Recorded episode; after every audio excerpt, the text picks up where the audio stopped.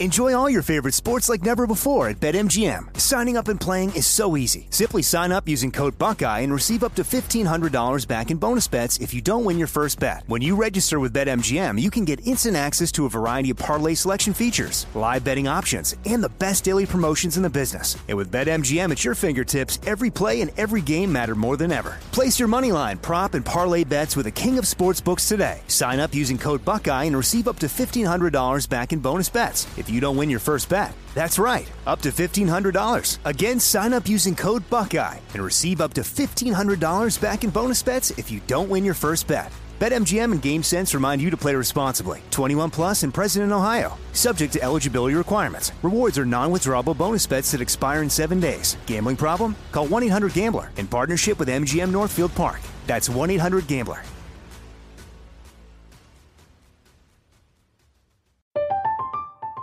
I'm Katya Adler, host of The Global Story. Over the last twenty-five years, I've covered conflicts in the Middle East, political and economic crises in Europe, drug cartels in Mexico. Now I'm covering the stories behind the news all over the world in conversation with those who break it. Join me Monday to Friday to find out what's happening, why, and what it all means. Follow The Global Story from the B B C wherever you listen to podcasts. This is your moment, your time to shine, your comeback. You're ready for the next step in your career, and you want an education employers respect. So you're not just going back to school. You're coming back with Purdue Global. Backed by Purdue University, one of the nation's most respected public universities, Purdue Global is built for people who bring their life experience into the online classroom. Purdue Global, Purdue's online university for working adults. Start your comeback today at purdue global dot e d u. The wait is almost over. Get ready for the twenty twenty-four N F L season as the full schedule is announced. Bring it on. Every rivalry, every rematch, every rookie debut, every game revealed. The twenty twenty-four N F L schedule release, presented by Verizon, coming in May. Live on N F L Network, E S P N two, and streaming on N F L Plus. Terms and conditions apply to N F L Plus. Visit n f l dot com slash schedule release to learn more. Welcome back to Roland Martin Unfiltered. I'm your special guest host for Raji Muhammad. Tonight, folks, we want to start off the conversation talking about the census data report that was just released earlier today, to talk about the implications of the data and what should we expect as folks are in the scramble to use that data to create new forms of political power. Now, joining us on our panel tonight is Recy Colbert, who serves as the Uh, women, uh, founder of Black Women Views, Doctor Greg Carr, chair of the Department of Afro-American, uh, excuse me, African Afro-American Studies at Howard University, and Amisha Cross, who is a political analyst and democratic strategist. Thank you all, folks, for being on the panel tonight. Good to have you on. Good, Good to be here. Uh, let's let's start off talking about this this situation. All right, Doctor Carr, I'm gonna start with you. I remember there was some time ago, Doc. And I might be I might be going over some people's head, but I remember in the nineties, the nineties, there was a big conversation going into the two thousand, but there was, like in the late nineties, there was a big conversation about the browning of America. For years, some have talked about the browning of America. Some said that that really started to take place when uh, Barack Obama became a president. Some say that it it, it really, you know, when they put out there that America would look different by, and I think at that time they were talking about twenty forty. Um, but looking at how this latest data confirms that the white population is on a decline while others of us are on an incline, how, how should we see this potential growth of power? Well, I think ultimately the United States will dissolve. It probably won't dissolve in our lifetimes, but um, certainly the trajectory is toward dissolution. Um, because we're talking about a, a race-based settler state where white nationalism, white supremacy has been the foundation for the country. And as a result, the threat of being overwhelmed by non-whites is a running theme in American history. You can, you can look back to the Constitutional Congress, look at Ben Franklin talking about it as early as the late eighteenth century, and then come forward to the uh, be, really beginning of the twentieth century. Lothrop Stoddard wrote a book called The Rising Tide of Color. This comes in uh, uh, maybe about maybe forty years after the eighteen eighty-three eighteen eighty-four, eighteen eighty-five Chinese Exclusion Act, where they start worrying about the number of non-whites coming into the country. And at that time, non-whites was broad enough to include folks like the Italians, if you can remember. And then, of course, we have the Immigration and Naturalization Act of nineteen sixty-five, which is the first major piece of federal legislation that tries to close the door, or at least shut the door a little bit, on non-whiteness. So this has been a this has been a running theme in American history. Um, soon, white people will be the largest minority in the country. Uh, this country will be majority non-white. That doesn't mean that everybody in the non-white group is going to vote the same way, which brings us to the census. Um, the, the, the, I think the dispositive moment we'll have finally, just to kind of open, begin this conversation, the dispositive moment we're going to have is it's going to end up in the courts. It may, we may look at some, look, pay attention to the concept of opportunity districts. The Voting Rights Act, the Voting Rights Act, Section two of the Voting Rights Act says that if you can determine in a state that, quote unquote, minority voting power and strength has been diluted, and that is defined by determining whether or not fifty percent of that district is minority or not, you are under federal law, under the Voting Rights Act, required to create an opportunity district. So folks who are thinking that these uh, these white nationalists in the Republican Party can kind of gerrymander their way into permanent minority rule, like a, like a neo-Rhodesia, it's not that simple. And we can talk more about it as we go on, but that's just some opening thoughts. I appreciate that, Doc. Uh, I want to get your take on this as well, Recy. Does, does this report surprise you? And, and from a cultural and political vantage point, how, how do we make sure that the interests of Black people stay at the forefront where our issues aren't lost as the brown community continue to grow? Well, I mean, you make a good point, Faraji. I, I think in terms of Democratic politics, we are also we're starting to see the kind of shift towards courting, courting Latino voters, and they're not a monolith, just as Black voters are not a monolith. But I think the more important pressing issue that we have is, as Doctor Carr stated, gerrymandering. I, I'd like to think that there will be some protection in the courts. They have Uh, uh, they have um, ruled in the favor of, you know, minority rights and minority representation. That is, until now, we have a six, um, three court, which is predominantly conservative and right wing even. So I think that the census is really important because I think it's going to trigger that much more urgency from the Republican Party to try to get as much of this minority rule enshrined as they can, um, while they're the majority, and they're going to do the gerrymandering that we've talked about. Um, I, I wonder, though, if the efforts that the Trump administration took to try to suppress the, the census turnout um, actually is uh, is part of what's driving this demographic change. Um, there were more pushes in minority communities and with different groups to fill out the census, as opposed to the Republicans, who were very much down on the census. And uh, Donald Trump tried to cut back on the resources for that. And that could be part of it. So it could be a data issue. But there's no doubt that this country is becoming more diverse.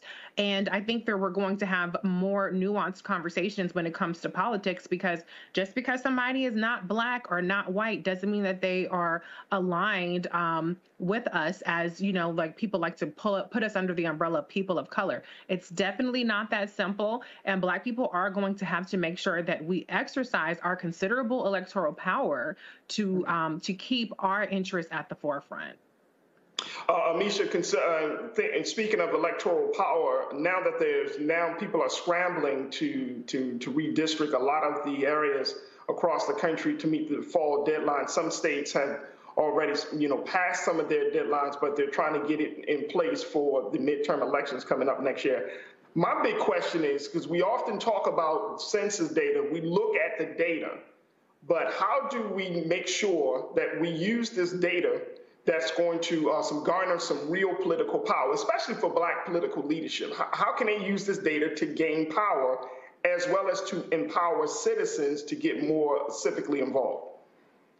Uh, before I answer that, I'm going to double down on something that Recy said a moment ago. I think that we have to remember, in the context of talking about the census, that th those numbers, though they are helpful, we also have to remember that the Black participation in the census was extremely underrepresented. And we can recognize that by the amount of counties and the amount of districts that are actually going to lose, um, or that are actually going to lose funding for things like hospitals and, and various other resources that are extremely important, especially to African African-Americans because the African-American participation in the census was actually quite low.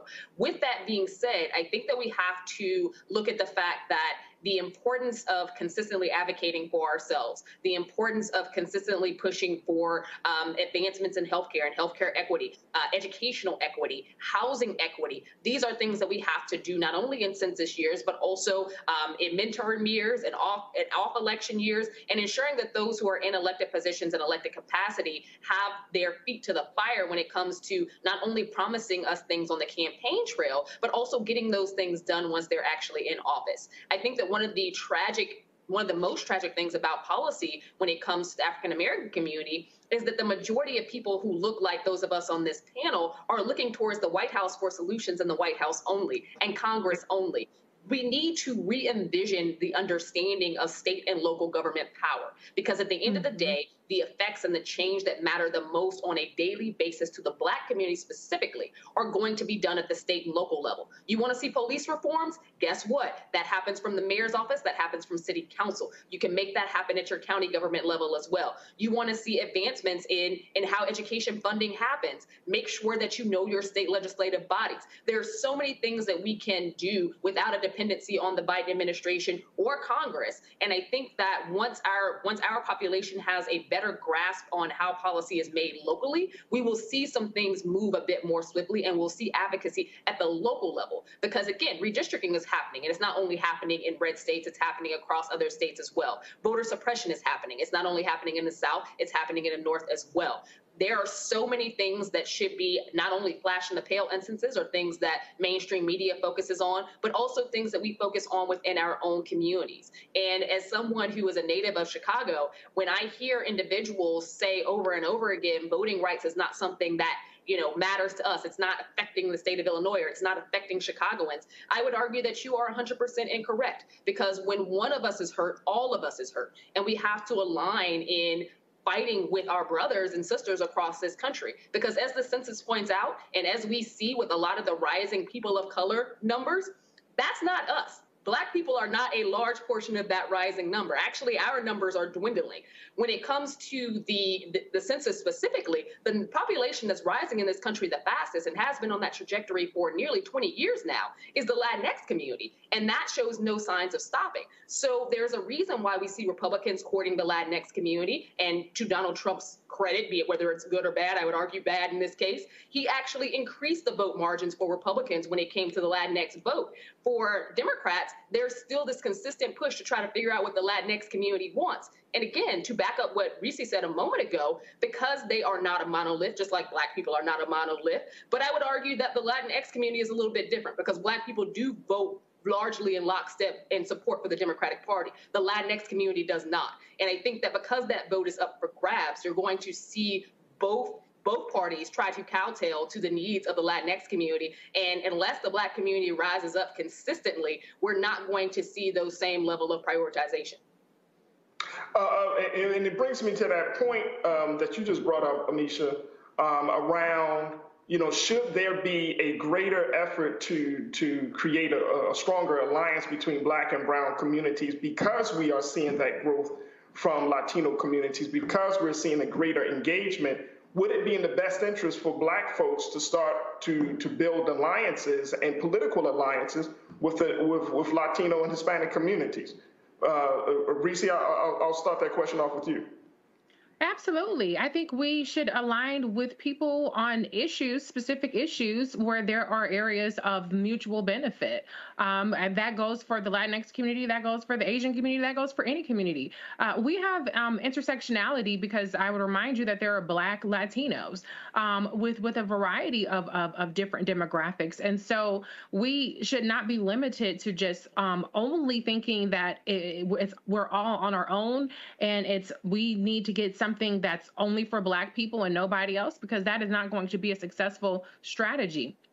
So mm. um, when you look at areas like COVID, Black and Latino have higher rates of hospitalization and higher rates of, um, of mortality in every, pretty much every uh, facet of American life, and where systemic racism plays, Black and Latino people are both, both demographics are impacted by these inequities. And so I think the challenge comes in the fact that, you know, you there isn't an uh, Uh, an overall appeal that you can make to all Latinos or Latinx people um, that would appeal to them just the same, just the same as it is when it comes to Black people. But yes, we are not enemies. We can be. We are. We're natural allies. Just when you look at the data, um, and so I think it's time that we really start to to form those partnerships. We have them in a lot of places, so it's not that it's not already happening. But I think we have to look at it um, as something that's not just a Latino issue or not just a Black issue, but an area of, you know, an issue of, you know, I, like I said, I know I said, don't call us all people of color because we're not all the same, but realistically speaking, we're going to have to start making stronger alliances with people um, across different spectrums, because as Amisha pointed out, our, our numbers are dwindling. Um, last week, we had a discussion about how the fact that one in four hundred twenty Black people have been killed by COVID. Um, and so the, the the landscape isn't improving fast enough for us, for our, for our mortality or for our health outcomes, for us to take for granted the partnerships that we need to form. But that does not have to be at our expense. I should add that. That does not mean that we have to take a back seat to anybody else's interests. It just means that we need to lock hands with people and different organizations and different demographics that have a shared uh, mutual benefit that we can all benefit from. Doctor Carr, if we start taking such a big step of strengthening the alliances and really working to uh, connect to the uh, the struggle of our brothers and sisters in the Latino community, this this could really shake up not just power, I mean politics. This could shake up economics. This could shake up. This could shake up education. I mean, you know, I I, I kind of think to a moment where uh, Pat Buchanan, um, you know, he talked about the death of the West. He wrote a book about the death of the West, and then he talked about the suicide of a superpower.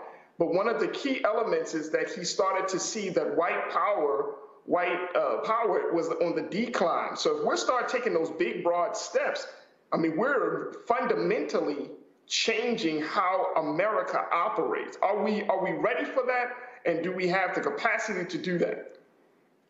I think a great deal of this conversation uh, is reliant on numbers and demographics, and what our experiences have shown us uh, really contradict the assumptions sometimes we make about the nature of what we have to do. First of all, the idea of alliances and political alliances is something that we have shown great strength on over the last century. Remember, African people aren't brought into the electoral process really robustly until the twentieth century and really the second half of the twentieth century. And the United States isn't a nation. I know we like to call it a nation, but, but, but by that I mean there is no common culture as such. There's a lot of myth-making, a lot of mythology. But to reinforce something that Amisha said a minute ago in terms of dealing with state and local elections and paying attention, this census data does tell us that uh, about nine percent Uh, uh, uh, the metro areas in this country, the metro areas in this country grew by nine percent, and the top ten co uh, cities in this country in terms of population for the first time in American history all have over a million people. New York City, where you see the Spanish-speaking community, the Puerto Ricans, Dominicans, uh, and others, they, if you look at their voting trends, they're very consistent with people of African descent who speak English, who we call African-Americans. To Recy's point, a lot of those people up there, including the several members of the Congressional Black Caucus, would be considered Afro-Latinos. Now, that's very different than Texas, but if we're talking about Texas, are we talking about San Antonio? Are we talking about Dallas? Are we talking about Houston?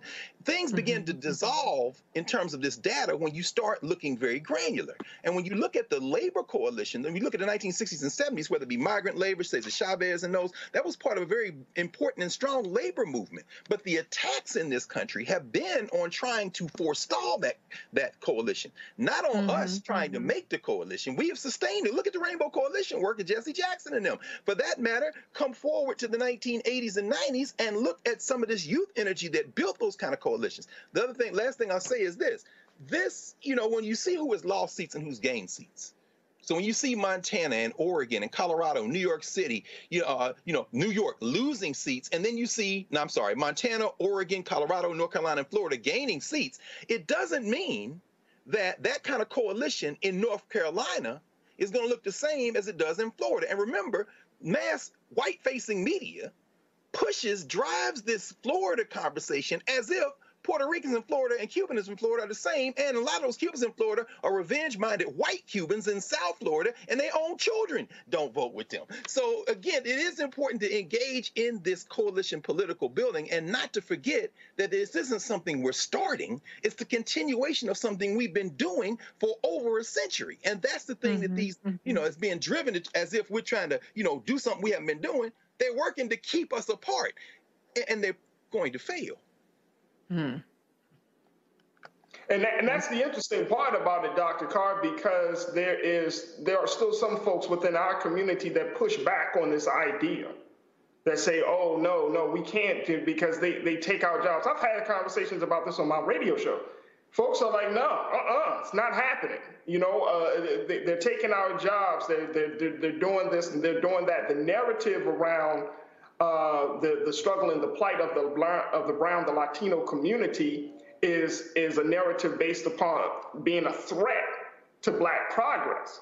And I, mm-hmm. and I think that that's something that we really have to have some deeper conversations about to ensure that we can gain the type of power, and like you said, Doctor Carr and, and Recy, to, to, to, in the long run, that there is some, some greater strides that are being made. Amisha, what's your take? No, I think that that's absolutely correct. And I like uh, Doctor Carr's breakdown specifically of the, the different demographics that actually come to play when we're talking about the Latinx community, because Florida and Texas are very diverse in their Latinx community, as well as the origins of those uh, of those Latinx voters, as well as the ages. What is known is that younger Latinx voters tend to be a lot more liberal, a lot more progressive than their parents. It is what it is. With that, I would also argue that this unification um, that was brought up not only, you know, in this conversation, but also through organizations like the Rainbow Push Coalition. This is something that a lot of civil rights leaders have been working on for a very long time. I, it, it hurts me to a certain extent, to a great extent, that we've seen this discussion that started in the conservative, alt-right um, you know, stratosphere about basically Latinos taking jobs that is now kind of broken into the African-American talk speak as well, largely because when white people decide that they want to divide and conquer, they are excellent at the messaging strategies to do so.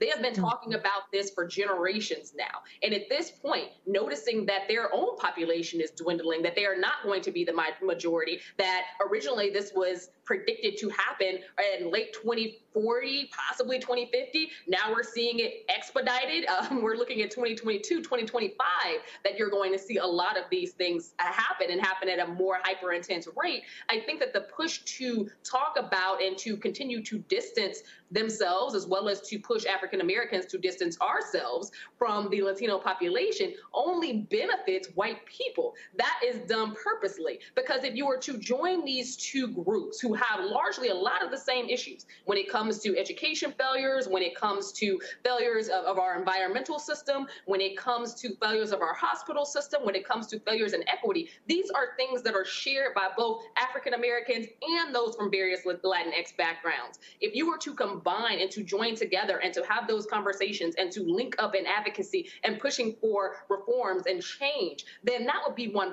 powerful and unstoppable group. And I think mm. that what we're seeing amongst very strategic white people is that an understanding that that is exactly what it is. They do not want that coalition to happen. They have fought very hard to make it never happen.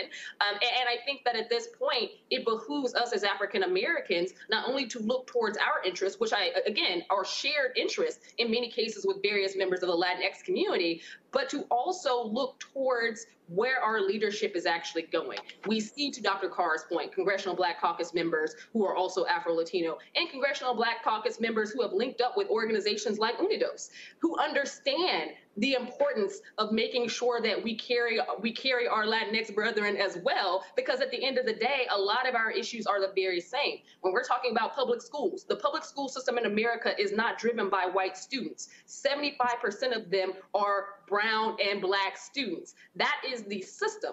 Our teachers are largely white, white women. Over eighty percent are white women. But the student population themselves, schools would not get funded without the black and brown kids that actually attend. We are the public school system. I think that at the end of the day, we have to ensure that we are fighting for those people because no one else will. Mm-hmm. And and where does the next generation fit in on, on, on this? I mean, because you mentioned, Amisha, that like Doctor Carr and Recy, that, that there is a shift in attitudes um, from Latino youth, as well as I would even go as far as to say some even black youth. So where, where does the next generation fit into this? How do we use this information to empower the next generation? Well, I think part of that is to move beyond, um, right now we see a lot of activism, hashtag activism. We see activism when it comes to advocacy in the streets. I think that it behooves us, everyone on this panel, as well as those within the listening audience, to teach some of our younger population. I mean, I'm a millennial, but I consider myself old at this point. This next generation is doing some excellent things. We have to teach them how not only to organize in a social media platform or to organize in the streets, but also how to understand policy, also understand the levers of government and how to utilize their voices in that way. Because right now, they've got the internet covered. They've got TikTok covered. They've got mm-hmm. the streets covered. But what they don't necessarily always grasp is the policy. And I think that we have to do better, or our schools need to do better, at educating people on how state and local government works, what the levers are there, as well as how Congress actually works. Because our, our systems are not designed for youth to come up and shake things up. They're not. Mainstream media loves mm-hmm. to see young people in the street. What they don't love to see young people doing is actually writing, understanding, and negotiating policy. And once we get our younger, once we get our younger generation to that level, they will be unstoppable. Mm-hmm. Mm-hmm. Recy, what's your take on that?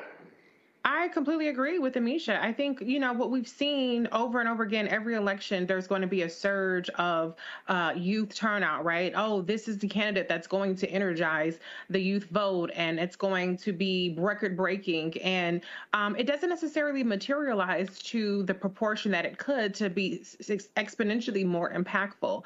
And so I think, to Amisha's point, we have to find a way to engage with them into turning protests and activism into political votes. I mean, the reality is that is the mechanism through which change happens in this country on a, on just a mechanical and administrative level. It happens through elected officials. And so I think it's very important to engage on that level. But another point I wanted to bring up was um, to your point, Faraji, about, you know, the, some of the divisions that have been sown between the different uh, groups within this country. Um, I think one of the things we've seen, and I have a, an op-ed out today in The Griot about disinformation campaigns targeting the Black community. It's not specifically on this topic, but one of the things that we've seen is we've seen the pop-up of groups online, particularly Black groups that have very xenophobic um, attitudes. I won't name check them because I ain't trying to invite the bots and all the craziness, but what I will say is that there are very xenophobic, uh, bigoted groups that are purportedly trying to, or presenting themselves as trying to advocate specifically for the Black community, but they're actually um, encouraging people to not vote.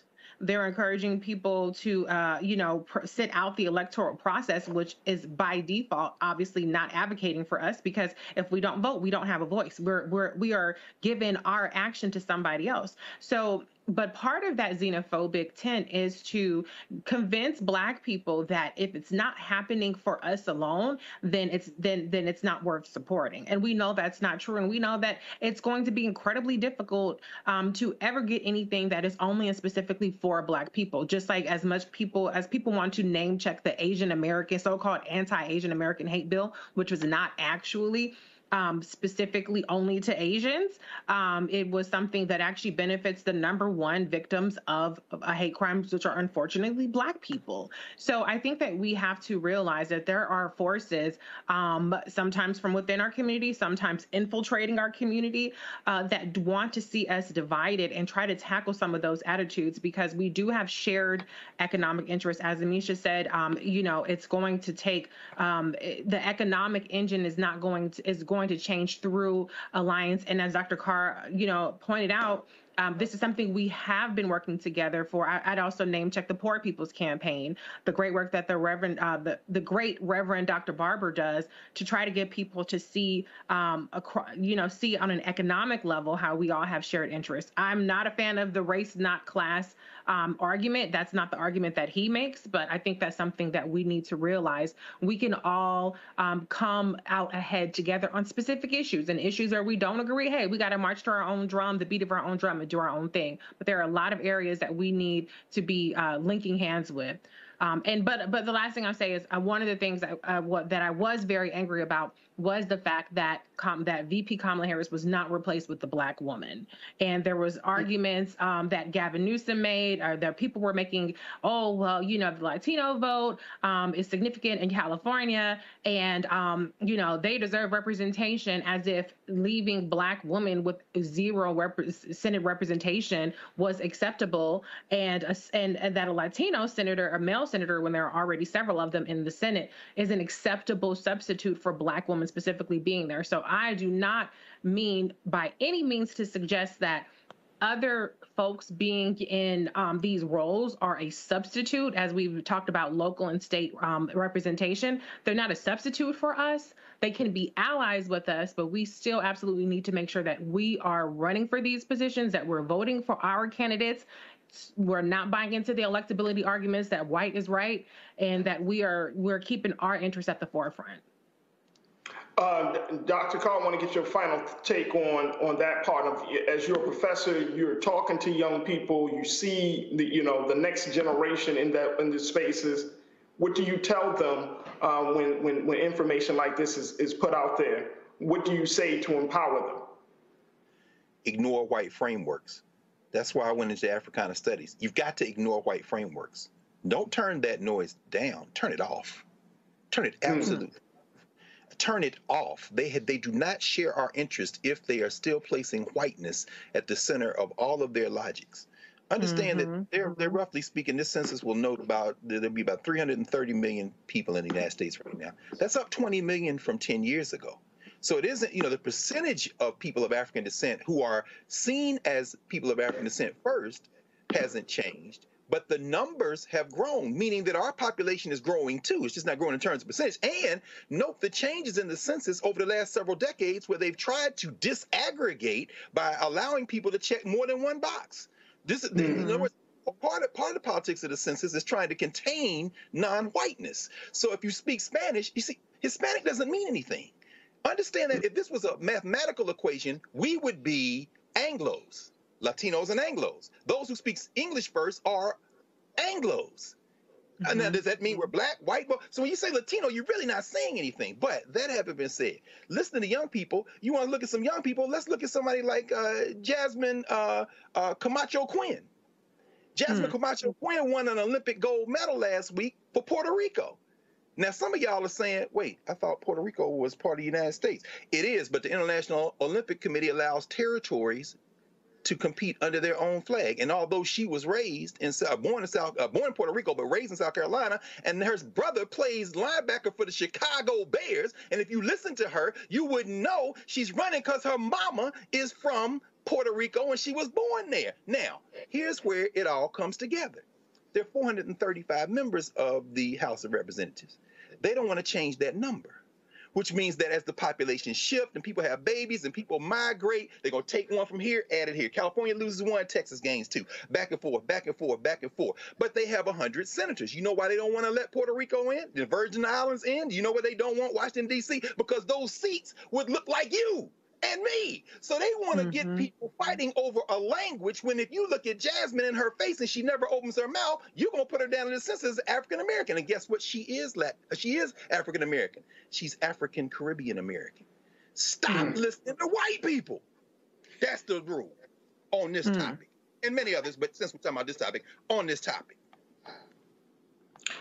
There it is. Doctor Carr, I appreciate you for that. Folks, let's talk about this big other story. For the second day, family members of the late Representative John Lewis joined activists at a rally outside of the White House today, demanding President Joe Biden to urge the Senate to nix the legislative filibuster.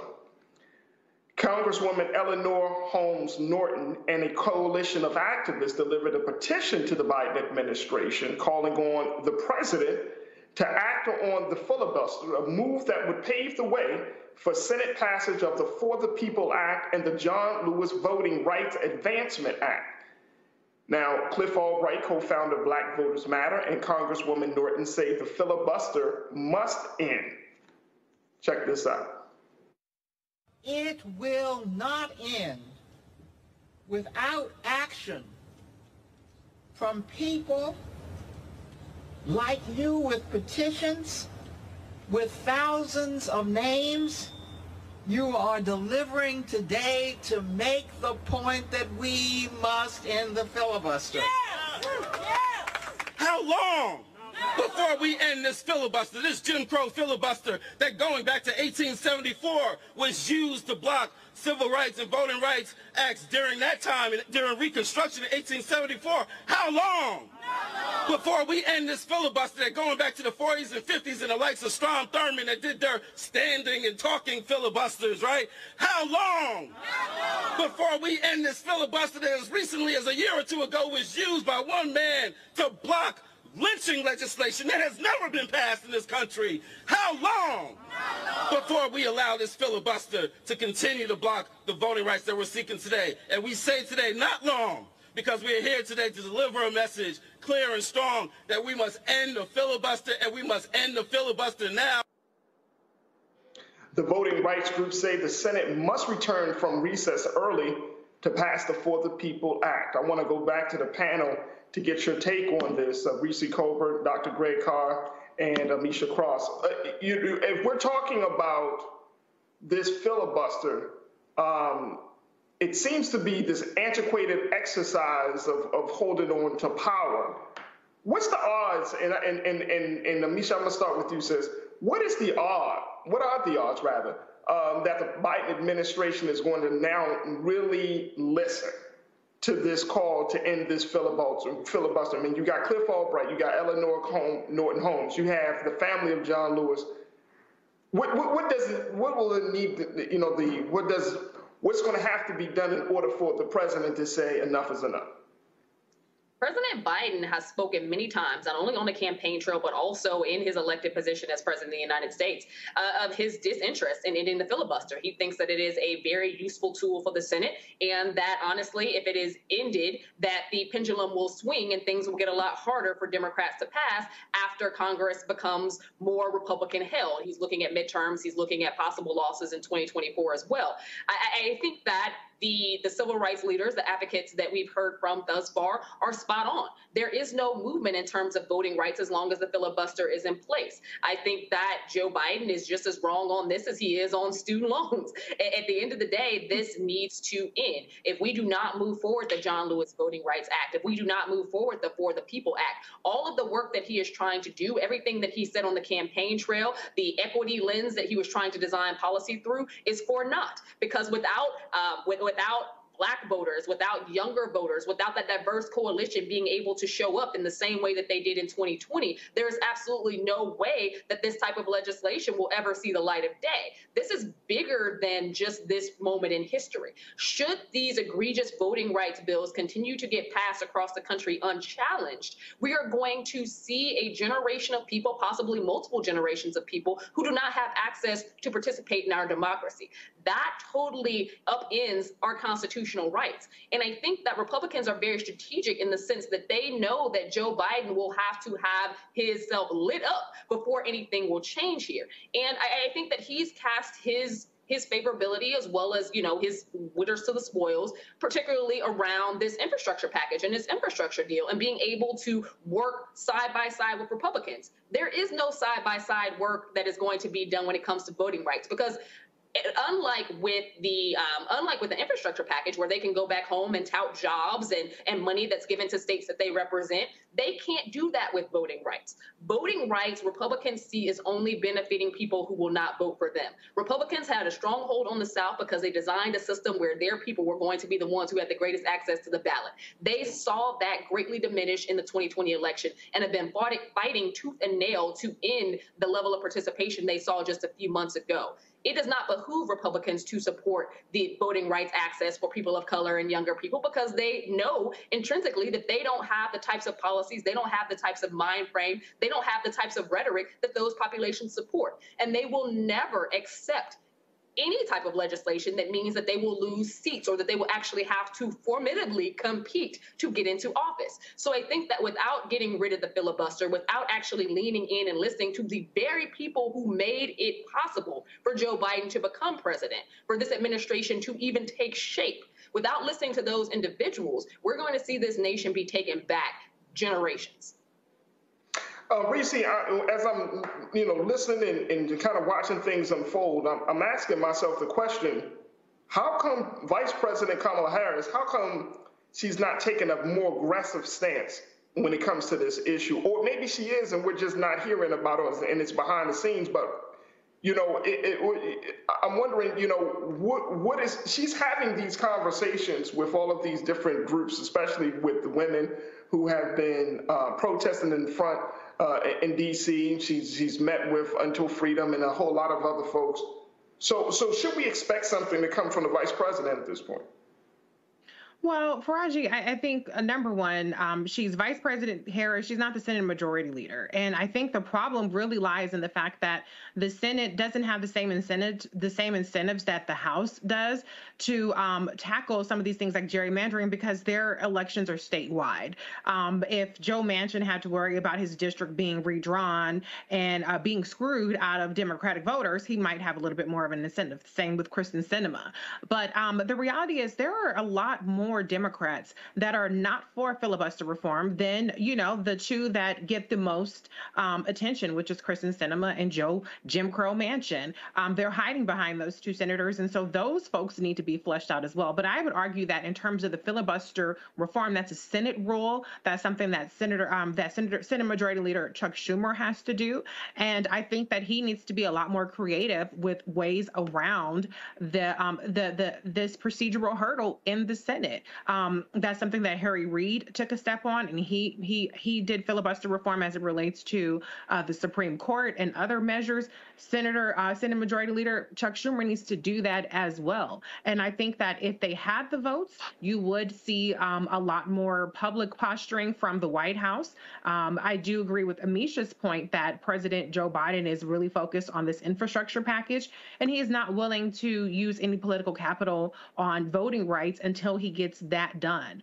But as far as Vice President Kamala Harris's approach, I think what's important about what she's doing is she understands that this is a multifaceted approach to voting rights and voter suppression. Um, Even if these bills pass, they probably won't pass in their current iteration. They may not pass in time to actually um, override any of these bills that are getting passed at the state levels. And we have a very hostile judiciary in the Supreme Court, which is, again, uh, had a blow to voting rights. And so what she's doing, her efforts in uh, putting, pulling together different advocates and different community organizations and different demographics, like the, um, like the uh, disability community, is that there are a lot of ways that we We have to make sure that people are involved in the electoral process. So I think that's what she's doing. She's focusing her areas on executive power, on, you know, getting resources to these communities. And I do agree with Black Voters Matter. They've said this many times. It's not fair to put the burden on community organizers to do the heavy lifting that Congress is supposed to do.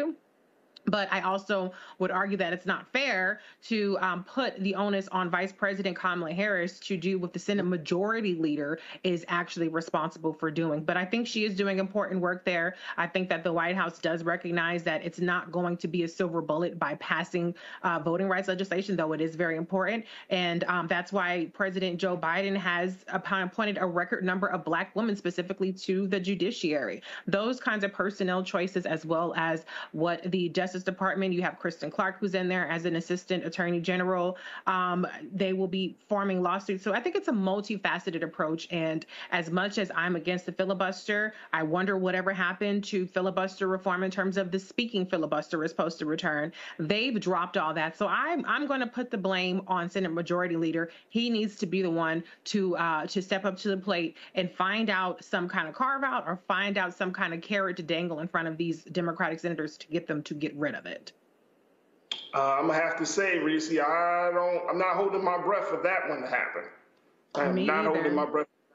For And that's, and that's why what Vice President Kamala Harris is doing is so important, because we cannot just wait and rely on um, belligerent senators who have said repeatedly, regardless of who's met with them. We've had the Reverend Doctor Barber and the Poor People's Campaign has met with them. We've had so many civil rights organizations. We've had the Texas Democrats who are under threat, as you mentioned earlier, from being arrested for trying to protest these bills that they're passing in Texas.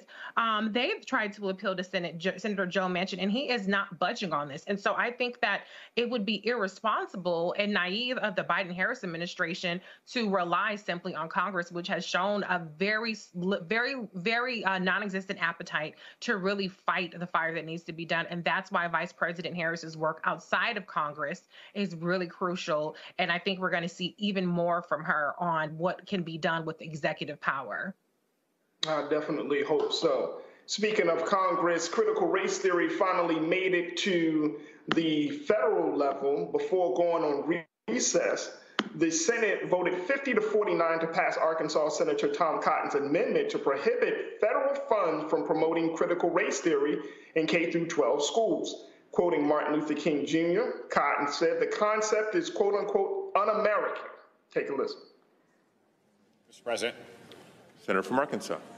Growing up, I was taught, as I suspect most of you were, that America is a great and noble nation, in large part because, as Lincoln put it, it's dedicated to the proposition that all men are created equal. In America, our rights have no color, our law and society should be colorblind, and as Doctor Martin Luther King said, we should all be judged not, we should not be judged by the color of our skin, but by the content of our character. Sadly, today, some want to replace our founding principles with an un-American ideology called critical race theory. They want to teach our children that America is not a good nation, but a racist nation. Those teachings are wrong, and our tax dollars should not support them. My amendment will ensure that federal funds aren't used to indoctrinate kids as young as pre-K to hate America. Our future depends on the next generation of kids loving America and loving each other as fellow citizens, no matter their race.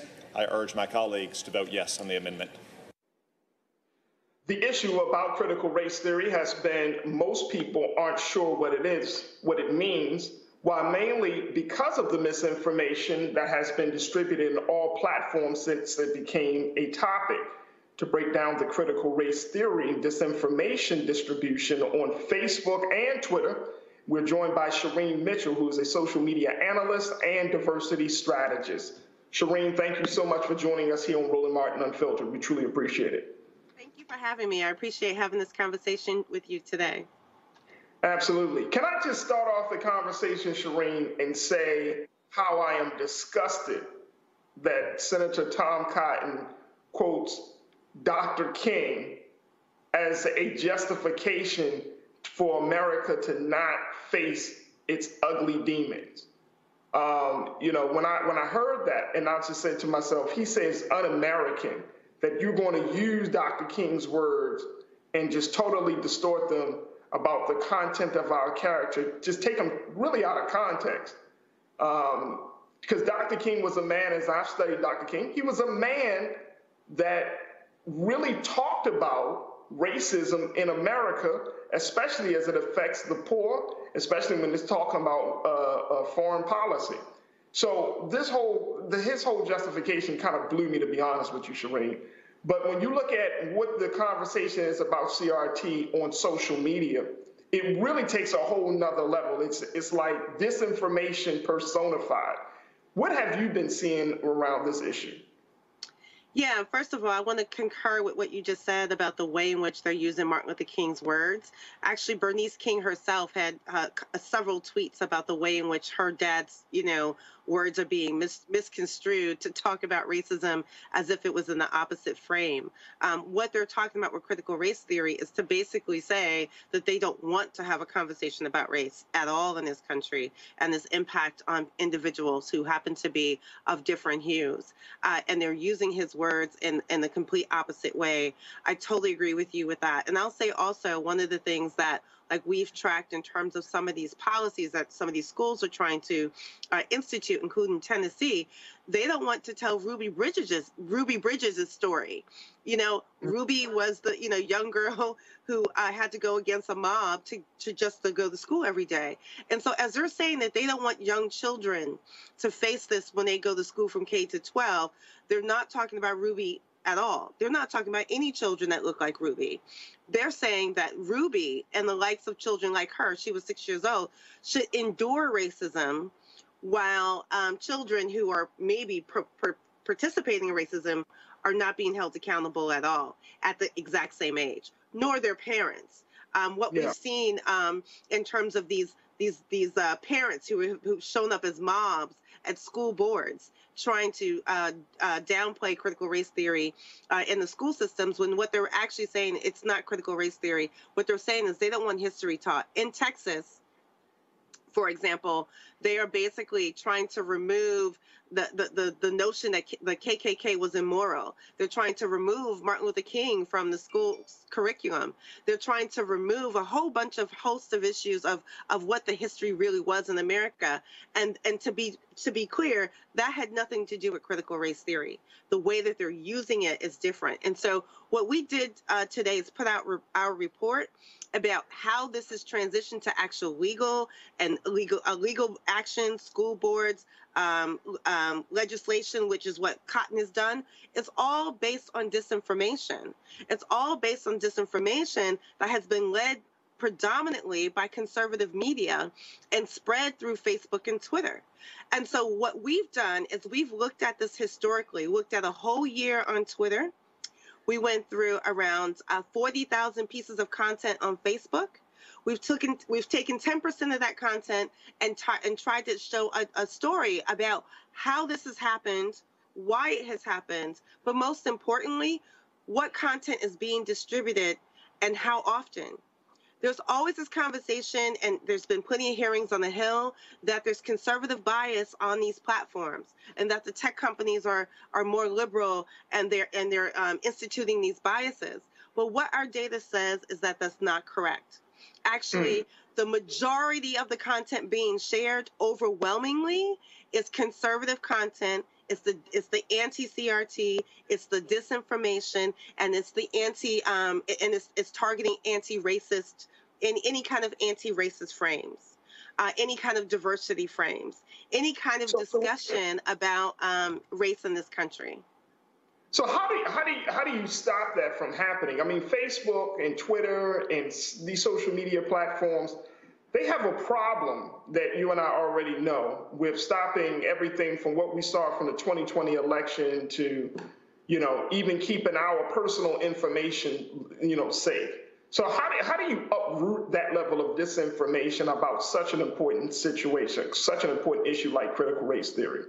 I think that we have to admit the fact that what has been happening is that the algorithms has been benefiting and amplifying the, the disinformation, and has been amplifying the, the conspiracy theorists, that has been amplifying predominantly white voices. I mean, that's what our data shows. Because when you look at the data that actually has, that comes from liberal media or media that is in, that or any content that's being shared by um, the Black community or Black scholars, very little content is, is distributed or shared. Like basically from, from a Black content perspective, it's two point eight percent. Um, when it comes to how it gets shared, it's zero point nine percent in comparison to um, the conservative um, shares of this content. So th that's why we that's why we took a look at this. We're trying to say it's more than just um, an accident that this is happening. It's that the systems of which these companies have built on in terms of the, their algorithms and their amplifications is allowing this to happen. And the, one of the ways that we can maybe counter this is to go back to saying, well, how, how are we elevating or maybe suppressing the, the voices that are trying to say a, a counter-narrative to the disinformation. And from, from what we're seeing is that there's some steps that can be taken, but first these companies have to acknowledge that their algorithms are amplifying and, and, and, and weaponizing the disinformation for clicks and, and, and, um, and impressions and user base. So, so from, from, from the average user like you and me, Um, should we be advocating to not have these conversations on social media? No, I, I don't think we should stop having the conversation. I just think that we need to be, one, we need to be talking about it more to counter the disinformation. We need okay. to report. We need to also report more of that disinformation. But we also need to make sure that we are participating and sharing more of that content. But I will also say this, the media, that is the media who's supposed to ca- help us counter that information, needs to be doing more as well. Because the content that's going out from even um, quote unquote left-leaning media, if you look at our report, we um, we go through all the different media through a bias lens, uh, a third-party bias lens that tells us which which media is leaning which which direction, whether it's left or right or center. Um, we're noticing that um, the content that's shared, that's being shared the most, is mostly um, right-leaning.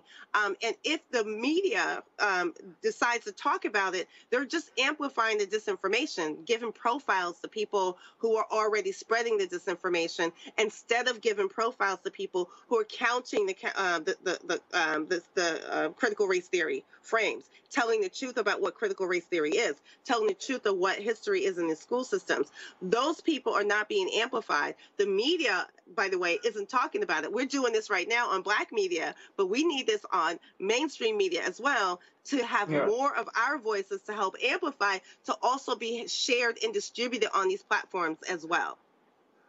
I want to bring back our panel to um, to pose questions to you, Shireen. Um, uh, Recy, I know that you have been a, a strong advocate about disinformation across many different conversations. What's your question for Shireen Mitchell? Hey, Shireen. Uh, so good to see you again. Yes, um, you know, I mentioned earlier, I have an op-ed today in The Grill about disinformation. So it is something that I feel like we are not talking about enough in our community. Um, can you kind of explain some strategies, like, for instance, um, instead of retweeting, maybe screenshotting, and, you know, also explain how we interact with some of this inflammatory data, like, you know, the algorithms reward these people because they um, they they use what you interact with as a basis to show you even more of it. So even yes. if you are disagreeing with it, it's not necessarily taken into account whether you approve or not. It's still going to push more of that data into your feed. So can you kind of just give the the, the viewers a little bit more insight into how those algorithms reward this um this this inflammatory and disinformation activity? Yeah, definitely. So the more, you know, the more quote tw- tweets, more, the more retweets it, uh, on a particular piece of content that is disinformation and you're trying to debunk it, it's just going to help that ampli- that be amplified. What you want to do is not quote tweet or retweet, but to have a different tweet that you are basically criticizing that tweet. that particular tweet. Uh, if, if you're doing a screenshot, that's fine. But maybe you maybe what you do is tell a whole different narrative and do a whole thread on what critical race theory really is and what's happening in your community that is being done about it. Like, to counter the narrative is to help get that content amplified from other people, from other experts that may talk about it, but not to amplify the disinformation content at all in any form. Um, the the way in which these things are gamed when the, with the fake accounts, and I think you know about this, pretending to be mm-hmm. us and all these other aspects that may share that content, when that happens and other people continue to share or even respond to the fake accounts, it just mm-hmm. allows the amplification. And what we want to do is make sure we're amplifying the real people. We want to make sure we want to amplify the real experts. We want to amplify the content and the um, and the articles and the and the media pieces that are about what re- what C R T really is, to counter the, the narrative that's out there. Right now, disinformation is spread six more times than factual, and we need to mm. change that number around. Absolutely. Mm, absolutely. Uh, Doctor Carr, what's your question for Shireen Mitchell? Shireen, um, this is a difficult one for me because, and yeah, I agree with Tom Cotton. I embrace him. I don't think he's wrong. Um, if you accept his definition of America, which leads me to the question, how much of this is our inability to address fundamental issues of national identity and political power? I mean, when you really stop to think, and having read the seventeen seventy-six report and really done a deep dive and looked through, thematically, in my mind, there's no difference between the seventeen seventy-six report and the sixteen nineteen project in terms of still placing American exceptionalism and this idea of this country, this perfectible experiment, at the core of our aspiration. Now, how much of this is our inability or unwillingness to grapple with the fact that the heart of critical race theory opposes everything these white nationalists stand for, and that they are fighting for their lives. In, instead of trying to make appeals about logic and facts. This ain't about logic and facts. These white people are circling the wagons. How much of this is about our inability to have an honest conversation about this? Well, mm. there's a lot to that. I mean, you're you're absolutely right. I mean, not only the honest conversation, is it's like the fact that they don't want Ruby's book in schools, that means that they don't want to talk about what happened to Ruby. They don't want right. to talk about the mobs, right? We're having a conversation about the fact that we want to pretend. I've said this multiple times. As as I hear that hear people say, well, my you know my I didn't my I didn't enslave your you know your ancestors, right? That that conversation comes up all the time. But your people did. And the truth is, right at this moment, you're still denying the racism that you participate in right now. That's what cancel culture is about. That's what wokeness, you know, anti-wokeness is about. And, and, and in my opinion, anti-wokeness in the in the frameworks of it is saying anti-black anyway, because it's a you know it's a black term. Um, so we're we're basically saying that people in this moment don't want to be held accountable. So we know they don't want to be held accountable for the for the past of of their own ancestors. And so because of that, we are systematically, and we have systematically been coming up with, coming up with muzzle laws to make sure that we aren't telling those stories. And so we've already had a problem with even telling the true stories in our current history books. And now what they want to do is remove them entirely. Like when you see, um, you know, states that are literally trying to take M L K out of the books, that just tells you they don't want to tell the history at all. And so what you what you're what you are saying is that that this country does not want to grapple at all with its history. No matter how many times someone says it, you know, real history needs to be told, as if um, as if it's not being told now um, in, in in proper ways. Uh, but they're also saying that we don't we want real history. We don't want theories. But what they're doing is they're using the theory, you know, the concept of critical race theory, which is looking at laws, the actual laws in this country that are racist laws, like sundown towns. Like they're they're using they want to use laws right now to remove history. But the, if you think about it, critical race theory will be criticizing the fact that they wanted to re- remove that history exactly. and using the law to do it.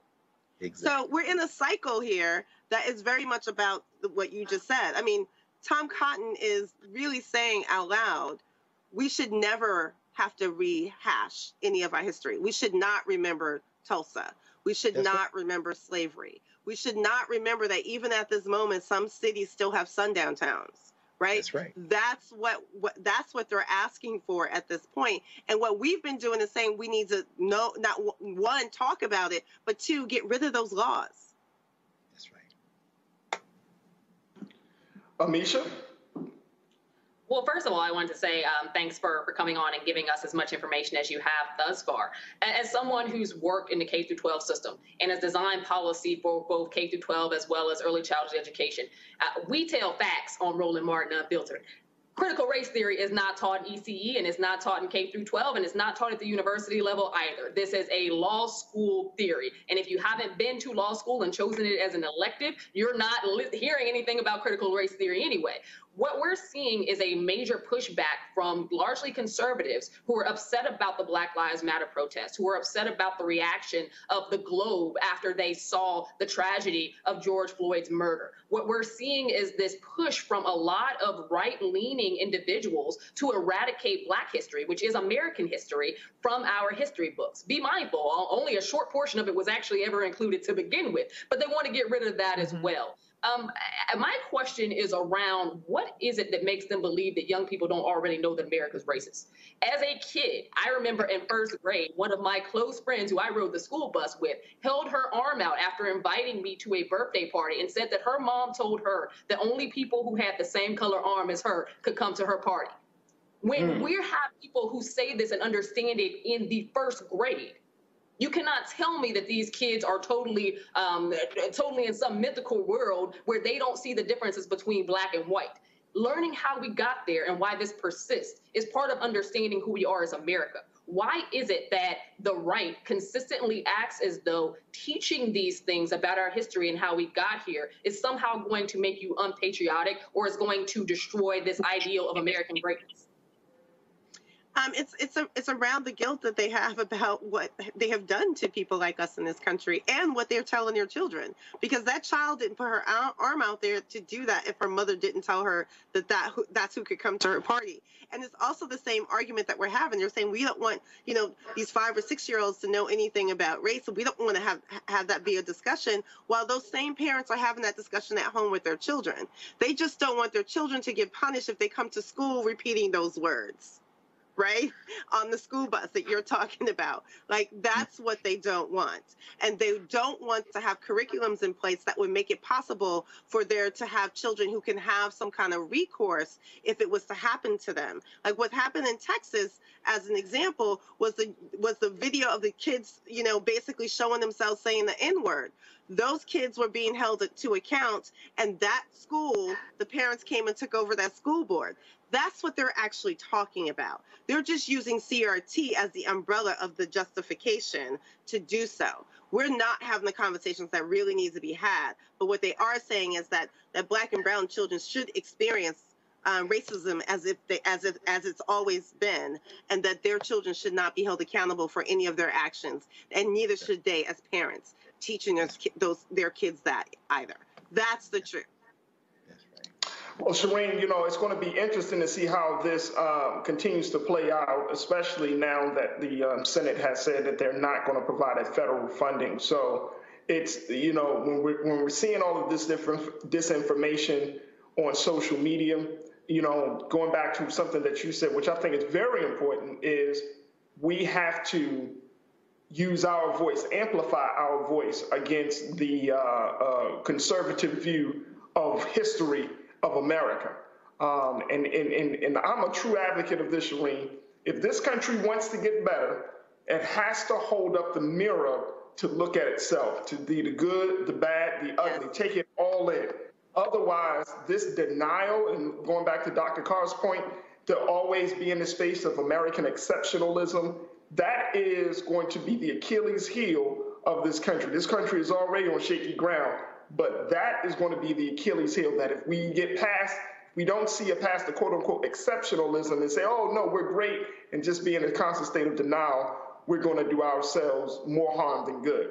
So I appreciate you coming on tonight, Shireen. What I will say is, just really quickly, uh, the, the lie of American exceptionalism is the biggest American disinformation campaign we've ever had. That's mm. right. Mm-hmm. Mm. That's mm. right. That's right. And they're never gonna give it up. They can't give it up. They can't live without it. Oh, they're gonna think about it. They'll never right. quit. Right. Just ain't they stick. But anyway, enough Barry White. Shireen Mitchell, thank you so much for joining us tonight here on Roland Martin Unfiltered. We truly appreciate it. Thank you for having me again. Absolutely. Folks, we got to take a quick pause. When we come back, more conversation, so stay with us. It's Roland Martin Unfiltered.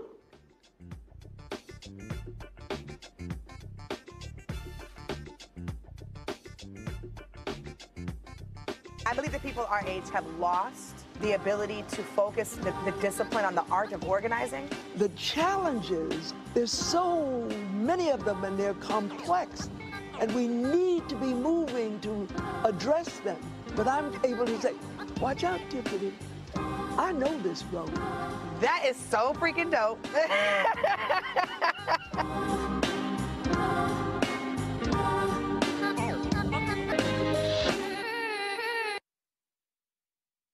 uh, Seek dot com, we're partnering with them, of course. Uh, we appreciate their support right here on Roland Martin Unfiltered. Uh, check out uh, a couple of their uh, products uh, that you can take advantage of. On Seek. You're Bon Jovi, and you're watching us on Seek.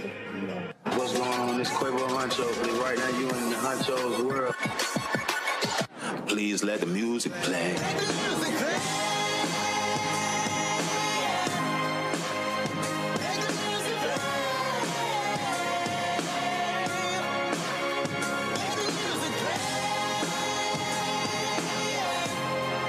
Let the music play. enjoy the uh, Seek dot com video by using one of their uh, virtual reality headsets. All you do is just pop your phone right here uh, into the V R headset and enjoy the content. Uh, you can also uh, take advantage of uh, their uh, three sixty degree headphones. Uh, these headphones here uh, come in a couple of colors, black and gold, but then also uh, all gold. And so uh, you can uh, check these out. If you want to use our promo code uh, to get a discount, uh, it's R M V I P twenty-one, R M V I P twenty-one. Uh, then, of course, a, a portion of the proceeds comes back to Roland Martin Unfiltered, uh, which allows for us to fund the show. And so uh, this is a black-owned company, and we certainly believe uh, in supporting black-owned companies. Uh, Barry Spio is the founder. Uh, and so, again, go to Seek dot com and use the promo code R M V I P twenty-one. George Floyd's death hopefully put another nail in the coffin of racism. You talk about awakening America. It led to a historic summer of, of protest. I hope our younger generation don't ever forget that nonviolence is soul force. Right?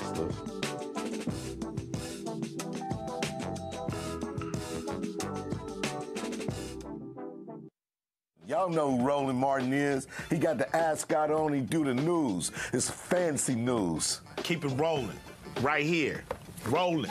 Roland Martin. Right now. You are watching Roland Martin Unfiltered. I mean, could it be any other way? Really? It's Roland Martin.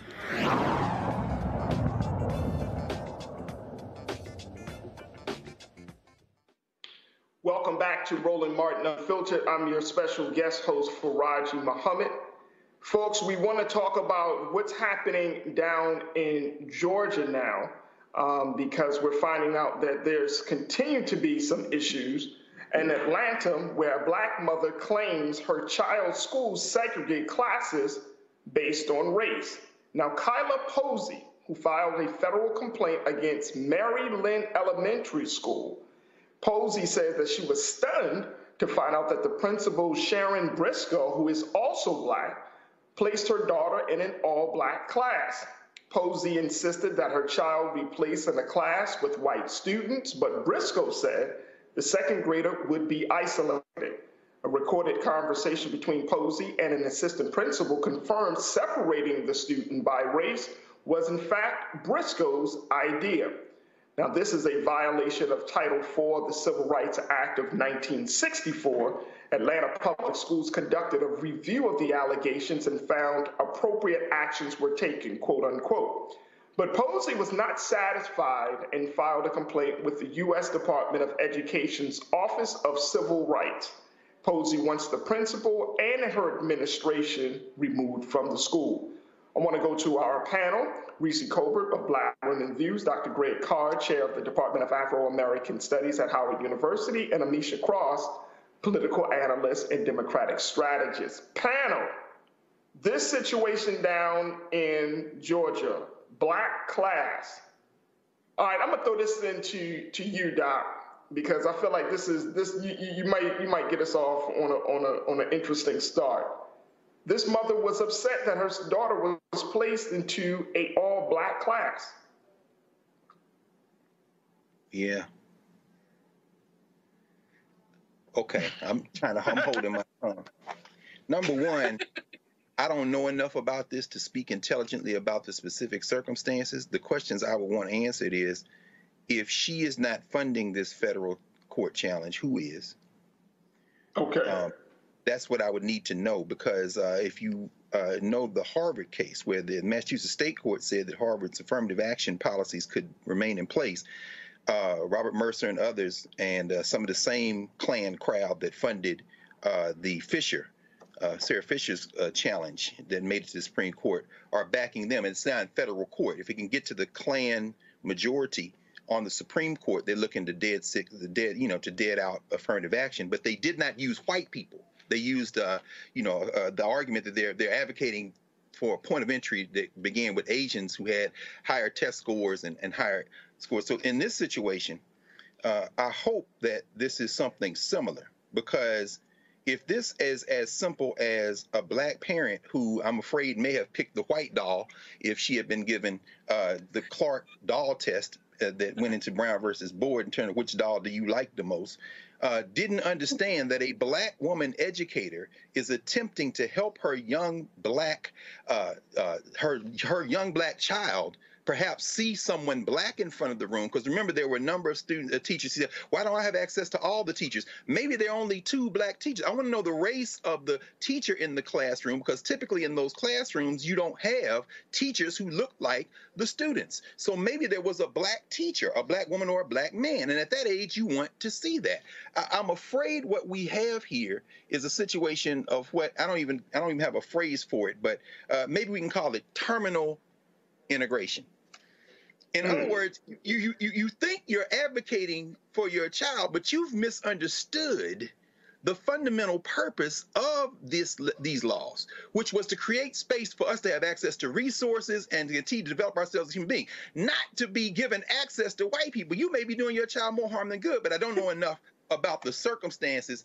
I just hope that she's not being put out there by some people who do understand what this is about, which is what? Mm. Control over public education, and making sure that you can never attack racism in this country in a way that addresses historical wrong, but you bring it forward in the words of John Roberts, the uh, the, the, the kind of Klan-adjacent Supreme Court Chief Justice, that the way you get rid of discrimination uh, based on race in this country is to get rid of discrimination based on race in this country. You know what they call colorblind constitutionalism. That's something you would see in critical race theory, but as Amisha said, they don't teach it outside of law schools, so I just hope that lady... I don't know. Mm, mm. Uh, Amisha, what's, what's your take on this? Because even though the mom said that she wanted her daughter to be in a class with white students, and the principal is saying the second grader would be isolated. You just talked about the story of what you learned about racism as a girl in the first grade. I mean, does the principal have a, a case? Does the principal, you know, making this decision saying, look, I think this is in your daughter's best interest to put in an all-black class, excuse me, all-black class. I mean, is the principal wrong in making that decision? I don't think that the principal is wrong in making the decision. I do think, again, as somebody who's worked in education at the K through twelve level, that that, cons that conversation should have happened with the parent before moving the child. And I say that because, to Doctor Carr's point, this could be one of two things. This could be a parent who just assumes that water tastes better or water is colder if it's on the white side, or this could be a parent who honestly feels like her child learns more in a diverse, and in what she is assuming is a diverse classroom. I would have to know more backgrounding on the school itself. Is this a school that just has very few African Americans in general? What I do know is that schools across America have a whole lot of white teachers. Over eighty percent are white teachers. For, so for there to even be a black head of the classroom in the K through twelve level is exceptionally rare. Um, as someone who had only two black teachers in K through twelve, one of them was my own mama because I was homeschooled for a while.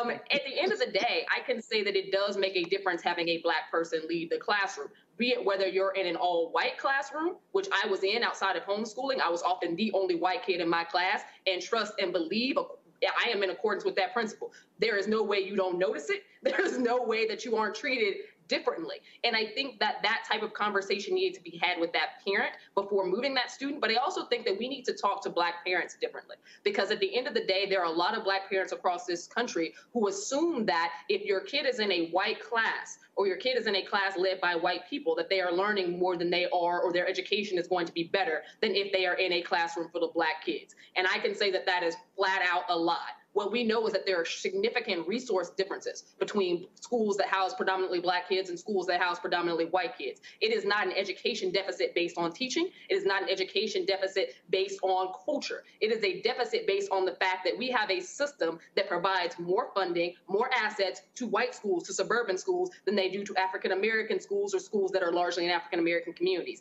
That is something we need to continue talking to parents about, and something that, honestly, we have to, as, as a nation, do more for, because our community schools are largely black and brown and not white, even though the leadership of them happens to be predominantly white women. Mm, absolutely, absolutely. Speaking of students, I want to bring up this other story, and we're going to be joined by another very special guest. The concept of defunding the police has turned into a controversial one, but it simply means reallocating funds away from the police department to other government agencies funded by the local municipality. Now, today, the Advocates for Youth releases brand new report detailing what divestment from police and reinvestment in students should look like. Joining me now is Kenjo Kima, who serves as the Associate Director of Youth Organizing for Advocates for Youth. Kenjo, thank you so much for joining us, sis. Thank you so much for having me. I'm really excited to be here tonight. Absolutely, absolutely. As as we, you know, we talked about the situation in Georgia, you just heard, um, but there, there, there still needs to be a lot of work done around, you know, getting students actively engaged, but more importantly, supporting students. You're saying, Advocates for Youth is saying, look, let's put that money, take the money that we do for the police department and start putting it into students. I can say here in Baltimore that uh, a significant amount of the city's money, you know, our police department has a budget of a little bit over five hundred million, it's about five hundred ten million. Um, but there's more money put into public safety than there is in education. And I think, and I've looked in other cities across the country, Kenjo, and found that that to be the trend. Um, so when we're talking about, you know, uprooting that trend, it seems like that's almost like a revolutionary act of saying, let's put less money in public safety and more money in education. Uh, but there might be some consequences to that. How, how do you, how do you justify Uh, this approach to, to, to education and to public safety? Absolutely. So we support young activists all over the country in organizing for changes related to sexual health and reproductive justice, like comprehensive sex education in their local communities. So today we launched a toolkit for activists in partnership with an amazing organization based in Miami called Power Youth Center for Social Change, about advocating for schools to divest from policing and criminalization and instead invest in reproductive justice and comprehensive sex education. So we know that police and schools don't keep young people safe, especially youth of color. Young people need a safe environment to learn everything from math to sex ed to history. And when so many encounters with the police turn violent, schools with police aren't a safe environment for many students. We also know that many public schools are under-resourced. Our schools struggle with funding things that will actually help young people stay safe and healthy, like sex education, nurses, counselors in schools, resources for L G B T Q students. And overall, schools with cops are way more likely to refer young people to law enforcement, and Black students specifically are more likely to be targeted. To me, that alone is good enough reason to get police out of schools. But we know change just won't automatically happen, and we know we have to come together to demand more as a community for students, um, which is why we created this toolkit. And so, Kenjo, talk to us, and I'm, I'm happy that you, you brought up this, this fact about this toolkit. Um, but what do you say to people who say, look, if you start to cut the budget on public safety, on policing, then the, the dire consequences is that police will, quote unquote, fall back on doing their job, that that, that crime will essentially go up. You know, how, how do you, what do you, what do you say to folks who think that that is going to be the natural outcome of, of a budgetary cut? Yeah, that is a common question that people who support abolition and defunding the police hear. Um, so there can still be accountability and public safety without students potentially being brutalized and armed officers being present in a school. Research and the experiences of countless students, especially students of color, have taught us that while increasing police in schools may create the appearance of safety, the actual effects wreak havoc on school culture and fuel the school-to-prison pipeline. The mm. ongoing criminalization of youth of color does not make them or their schools safer. Interactions with the criminal legal system often lead students to disengage or to drop out of school, both which increase the likelihood of incarceration in the future. Policing in schools, as you noted, siphons money away from essential services that make students safer and improve school climate, like teachers, counselors, sexual health education, and other intervention programs. So no one calling for the police to de- be defunded thinks that there should be no mechanisms for public safety. There are unarmed professionals like counselors trained to work with young people who can leverage the relationships they already have with students in schools to de-escalate tense situations and repair harm after violent ones. Mm. So is, is, is a, a recommendation from Advocates for Youth, is the recommendation that students learn about um, conflict resolution, you know, uh, that students become equipped with um, with knowledge on how to resolve, you know, heated situation. Is, is that a part of the recommendation from Advocates for Youth? I think a lot of it is about schools um, investing in restorative justice and investing in conflict resolution without using violence or force against students, especially students of color. So yes, of course, I think that, you know, conflict resolution is a valuable tool for every person to have, but specifically administrators, teachers, other folks who work in schools um, should invest in learning more about practices like restorative justice instead of, of criminalization and throwing young people in cages. Mm, absolutely. I want to bring our panel back into this conversation. Doctor Carr, I'm going to start with you, sir, for your question for Kenjo Kima. Well, first of all, thank you uh, for for the work. Uh, this is Kenjo Kima. I, I would just ask, um, given the fact that this work is, is excellent for policymakers, for folks who are in positions, particularly state and local level, to do something about this, you know, how do we get at the structural problem that all of this concept of policing is grounded in a fundamental anti-blackness that is not susceptible to logic or facts or aspirations to live in a better society, but is based on a deep visceral fear and hatred? How do we get at that underlying kind of core issue in your mind? That is a great question. A lot of this has to do with racism and anti-blackness in society broadly, and as in schools, as you're pointing out. Um, you know, I think when advocating for your police to be removed from your local school district, there's a lot of things to consider. So the U S has the highest incarceration rate in the world, and policing students of color is a key component of the school to prison pipeline for Black young people and for other youth of color. Um, minor infractions in school often lead to students of color being removed from classrooms, being placed in juvenile and adult correction systems. Um, and I think that, you know, as you're pointing out, a lot of this is rooted in anti-Black Um, black students face higher disciplinary rates, like higher suspension rates than white students. Um, and I do think that, you know, this is this work is about um, undoing racism within the school system as well. Absolutely. Thank you. Mm, absolutely. Great question, Doctor Carr. Let me go to Amisha. Amisha, what's your question for Miz Uh, Kenjo? Uh, thanks so much for being here. Um, I used to serve with the National Black Child Development Institute. One of the reasons why I came to D C was literally to drive policy change around the school to prison pipeline and to get rid of S R Os, to make sure that we decrease a lot of what we're seeing in terms of pushing out a lot of our young people, specifically those in at all grade levels, but putting a special highlight on the youngest of those, our E C E babies. Our early child education babies are pushed out and literally walked out in handcuffs in eighty percent of cases. And I don't think that that's something that is acknowledged enough, that the school to prison pipeline starts with three-year-olds, not fifteen and sixteen-year-olds. It's bad at the high school level. It's extremely egregious at the E C E level. When we're talking about this and the, and the riskiness or the dangerousness that white America happens to put on Black children when they adultize a lot of them for basically the exact same behavior that you see among white students. There are a lot of students who can't sit still. There are a lot of students who will talk while the teacher's talking. That's not something you need to call police in for, but that's something that we consistently see happen in these classrooms.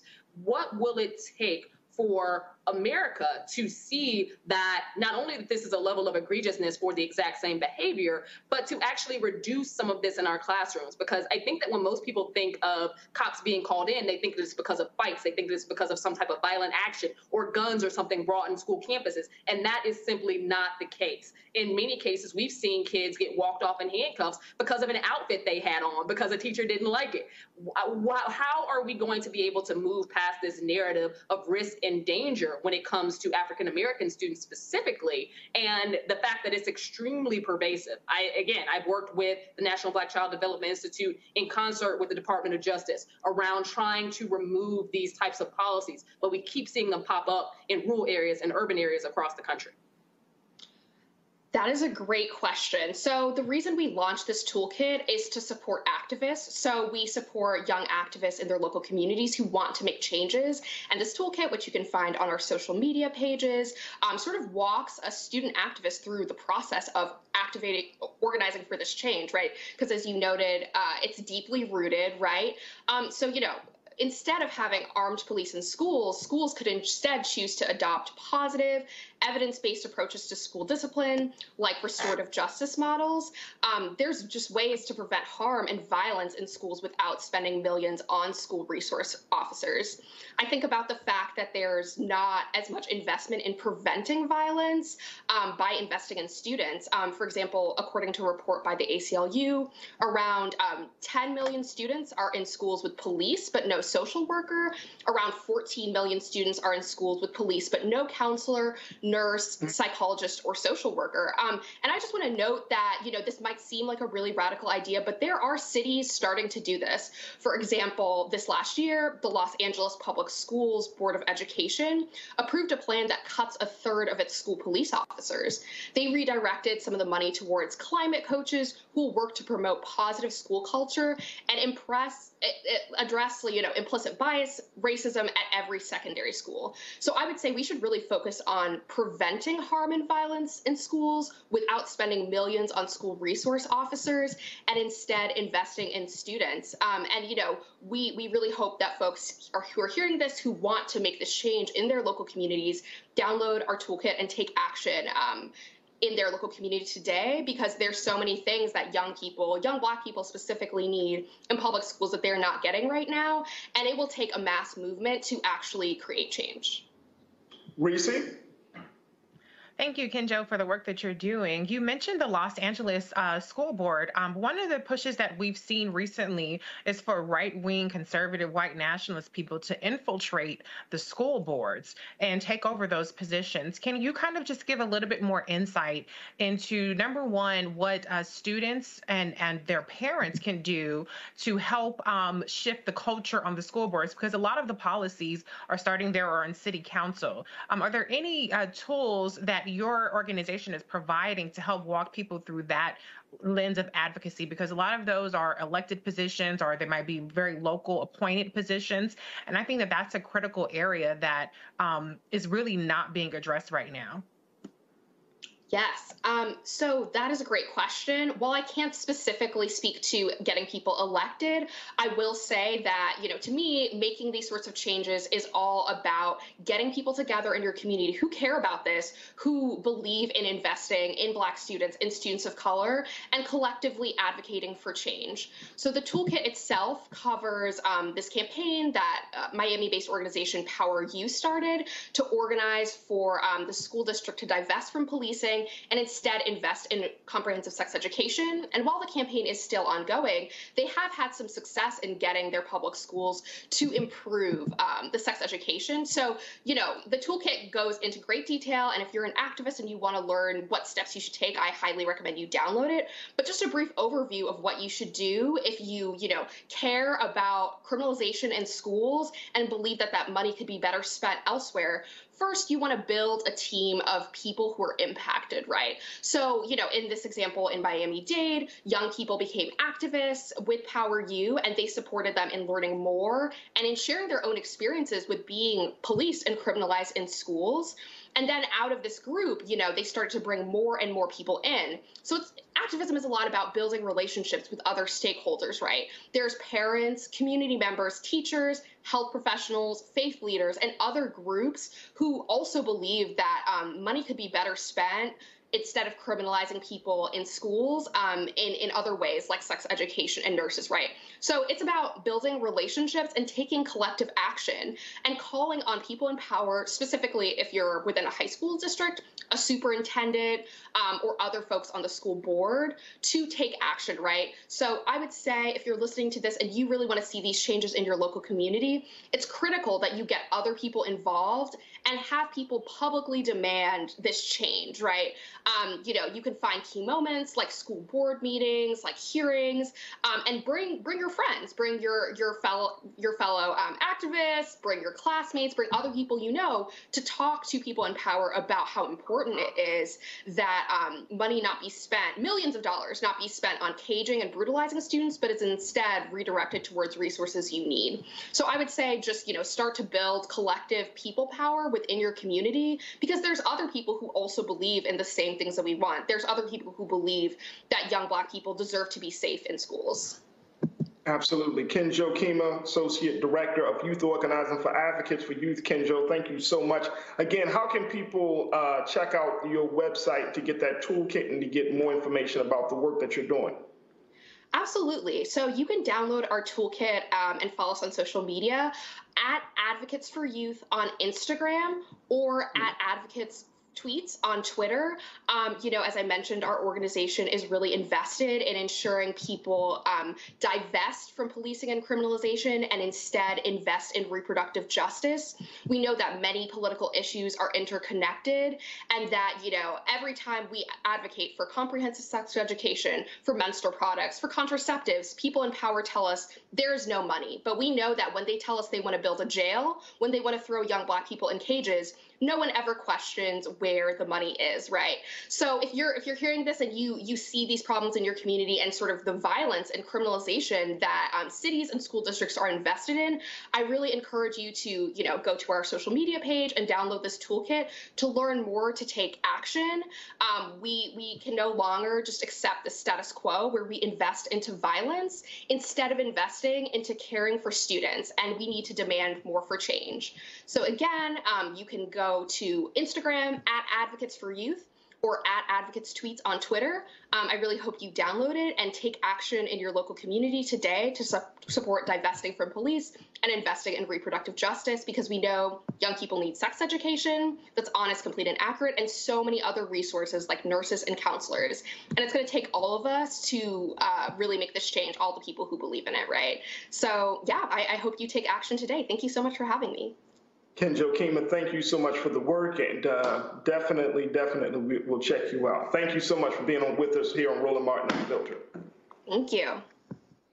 Folks, we got to take a quick pause, a final break, and then when we come back, just a couple of more stories we want to share and talk about. So stay with us. A lot more is coming at you for and right here on Roland Martin Unfiltered. White supremacy ain't just about hurting Black folk. Right. You got to deal with it. It's injustice. It's wrong. I do feel like in this generation, we've got to do more around being intentional in resolving conflict. You and process. I have always agreed. Yeah. But we agree on the big piece. Yeah. Our conflict is not about destruction. Conflict's going to happen.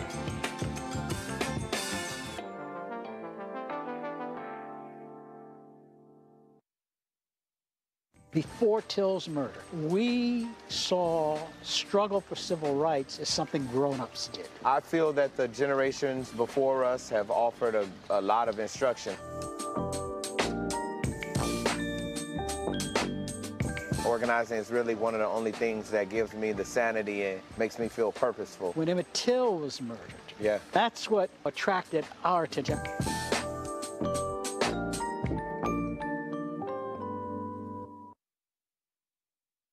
Hello, everyone. It's Kiara Sheard. Hey, I'm Taj. I'm Coco. And I'm Lily. And, and we're, we're S W B. What's up, y'all? It's Ryan Destiny, and you're watching Roland Martin Unfiltered.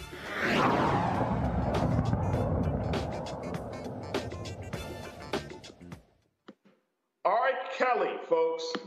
R. Kelly has officially, after three days, R. Kelly finally has a jury. Yes, that's the, that's the big news that's coming out. Seven men and five women will decide whether R. Kelly is guilty of a long list of federal sex crimes and racketeering charges. There are six alternates who are all women. The jury's racial makeup is unknown. The jury's, the jurors' identities will remain anonymous, and they will be partially sequestered. Now, opening statements are set for August eighteenth and will last, and will last about four weeks. Now, according to the federal indictment, R. Kelly is facing twenty years on federal charges that include racketeering, bribery, sexual exploitation of a child, kidnapping, forced labor, Mann Act, uh, violation of the Mann Act, transportation of the Mann Act, uh, coer coercion and enticement of Mann Act, and the coercion of a minor. Now, how did R. Kelly get here? Here's a brief timeline of how all of this began. On August thirty-fourth, thirty-first, nineteen ninety-four, he married his fifteen-year-old protege, Aaliyah Horton. Then on May through October of ninety-nine, during his this time, he is accused of illegal conduct with Jane Doe number two, who met Kelly when she was sixteen years old after a member of his entourage approached her at a fast food restaurant. Now, prosecutors say that Kelly filmed their sexual intercourse multiple times, creating child pornography. December twenty-first, two thousand, the Chicago Sun-Times publishes the first in a series of articles about R. Kelly written by James DeRogatis and Abden M. Polish. The pair reported in their first article that Chicago singer and songwriter R. Kelly used his position of fame and influence as a pop superstar to meet girls as young as fifteen and have sex with them, according to court records and interviews. February first, two thousand two, the Chicago Sun-Times anonymously receives a copy of a videotape that appears to depict sex acts between R. Kelly and a girl who is believed to be fourteen years old. The newspaper turns the video over to the police. Now, on June fifth, two thousand two, a Cook County grand jury indicts Kelly on twenty-one counts of child pornography based on the video received by the Sun-Times earlier in two thousand two. The judge has banned the public and all media from the courtroom due to the coronavirus. The trial will be viewed via a closed-circuit camera in two overflow rooms at the courthouse. I want to go to my panel to talk about this: Recy Colbert, Doctor Greg Carr, Amisha Cross. Whew. R. Kelly. All right, Amisha, let me let me let me start this one with you. Doctor Carr, I see you shaking your head, brother. I, I, I see you shaking your head. Uh, but Amisha, the fact that we are at this point, you know, we're, we're jury selection. Um, how do how, I, I, I'm, I'm trying to make sense of it all, because this is this is years of abuse. This is a litany of charges. What do we do with this? I honestly thank Lifetime and the Surviving R. Kelly documentary. And I say that because, as a native Chicagoan, as someone who literally worked at the school that R. Kelly used to prey on young people at, again, he did this in the nineties up to the early two thousands. He would literally come to this school and wait for kids to get out. These were young teenagers. And then when he was banned by Chicago Public Schools from being on this campus, he went down the street to the McDonald's to catch those young kids at the McDonald's. This is a man who spent the better half of three plus decades preying on teen girls. He would find them, he would flash his wares as a celebrity, and he would get them caught up in these illicit sex acts. And in many cases, he would hold them hostage in his home. They were not allowed to have conversation with friends or family. They were not allowed to go outside without permission and without being with R. Kelly or some member of his entourage. This was a man who spent the entirety of his career preying on extremely young girls. I don't say young women because these weren't women, these were children. And at the end of the day, this is a man who did it in broad daylight. Everyone knew. Some people joked about it. Even after he got caught in that pee tape, literally urinating on a fourteen-year-old girl, he was yeah. allowed that same year to participate in the Bud Billiken parade, the largest black parade in this country. The Bud Billiken parade is a big part of Chicago history. It's also a parade that literally marks back to school. When you are chosen as the grand marshal of a parade that is about children, after you get caught urinating on a child, I, it is beyond words to me. So I'm thankful that at this point, he's finally going to be taken to task for his litany of crimes, but honestly, this is a long time coming, and the man, quite frankly, disgusts me. Amisha, I know that we heard about the girls, but now there was some new allegations of him sexually abusing a seventeen-year-old boy. Do you think uh, that will change the dynamics of this case? And, and I know that was even a question that was posed to the jurors about, You know, I'm seeing video of same sex. Does that change the dynamics of this case? Does this make this case even bigger? Well, I think you have to understand the detail of that, because when it first came out, people alleged that it was some type of homophobic thing, and there were a lot of people who jumped on it and said, oh, well, all his other victims are girls. When we dig deeper, it, the allegation is that a young man was actually in the video with some of these girls, and he was watching them and filming them, not that R. Kelly himself was committing sexual acts with this teenage boy. But it is still a crime to film or to instruct another teen to engage in sexual activity with, again, underage girls. This guy, I think, was seventeen at the time. The girls that were in that video were fourteen. By state law, that is also a very large crime because they are not of consenting age. Yeah, absolutely. Recy, do you think that these jurors will deliver R. Kelly justice fairly? And given that his supporters will be allowed to attend outside the court, what, what's your take on that? Well, I mean, I served on jury duty before, and I feel like I was a very fair juror. Um, that's why you have, you're supposed to be judged by a, a jury of twelve of your peers. Um, but I would imagine that not everybody on that jury is going to know who he is um, or know any of his background, and they're going to judge the evidence, uh, judge him based on his evidence. Um, but, you know, a, a jury system is not a perfect system. Neither is the justice system. Uh, but, you know, that's what we have. Um, but, you know, it's his now his finally his day of reckoning, or, you know, his well, now his second time of reckoning, because he was acquitted on his prior charges. And it's time for him to be held accountable. It's um, pretty disgusting that it took this amount of carnage in his um, over decades before it to rise to this occasion. As Amisha said, I think that documentary, Surviving R. Kelly, was very much um, something that transformed the way that people looked at him and were willing to hold him accountable. And just the last thing I'll say is to Black people, listen, R. Kelly is not ours to save or to cape for. He's not ours that they are going after somebody in our community. He is in a league of his own as an alleged pedophile, serial rapist, allegedly, um, and so many heinous things that he's been accused of, and there's ample evidence of. And so I would just encourage Black people. I know sometimes, you know, I've seen it over the years. Oh, what about Harvey Weinstein? What about this person? What about that person? A lot of people felt that, uh, you know, Bill Cosby was vindic- vindicated and exonerated. Please, let's just not turn this into a day taking another Black man down. I know I'm going to get fried up at YouTube, child, because they always think I'm just here to dump on Black men, which is ridiculous.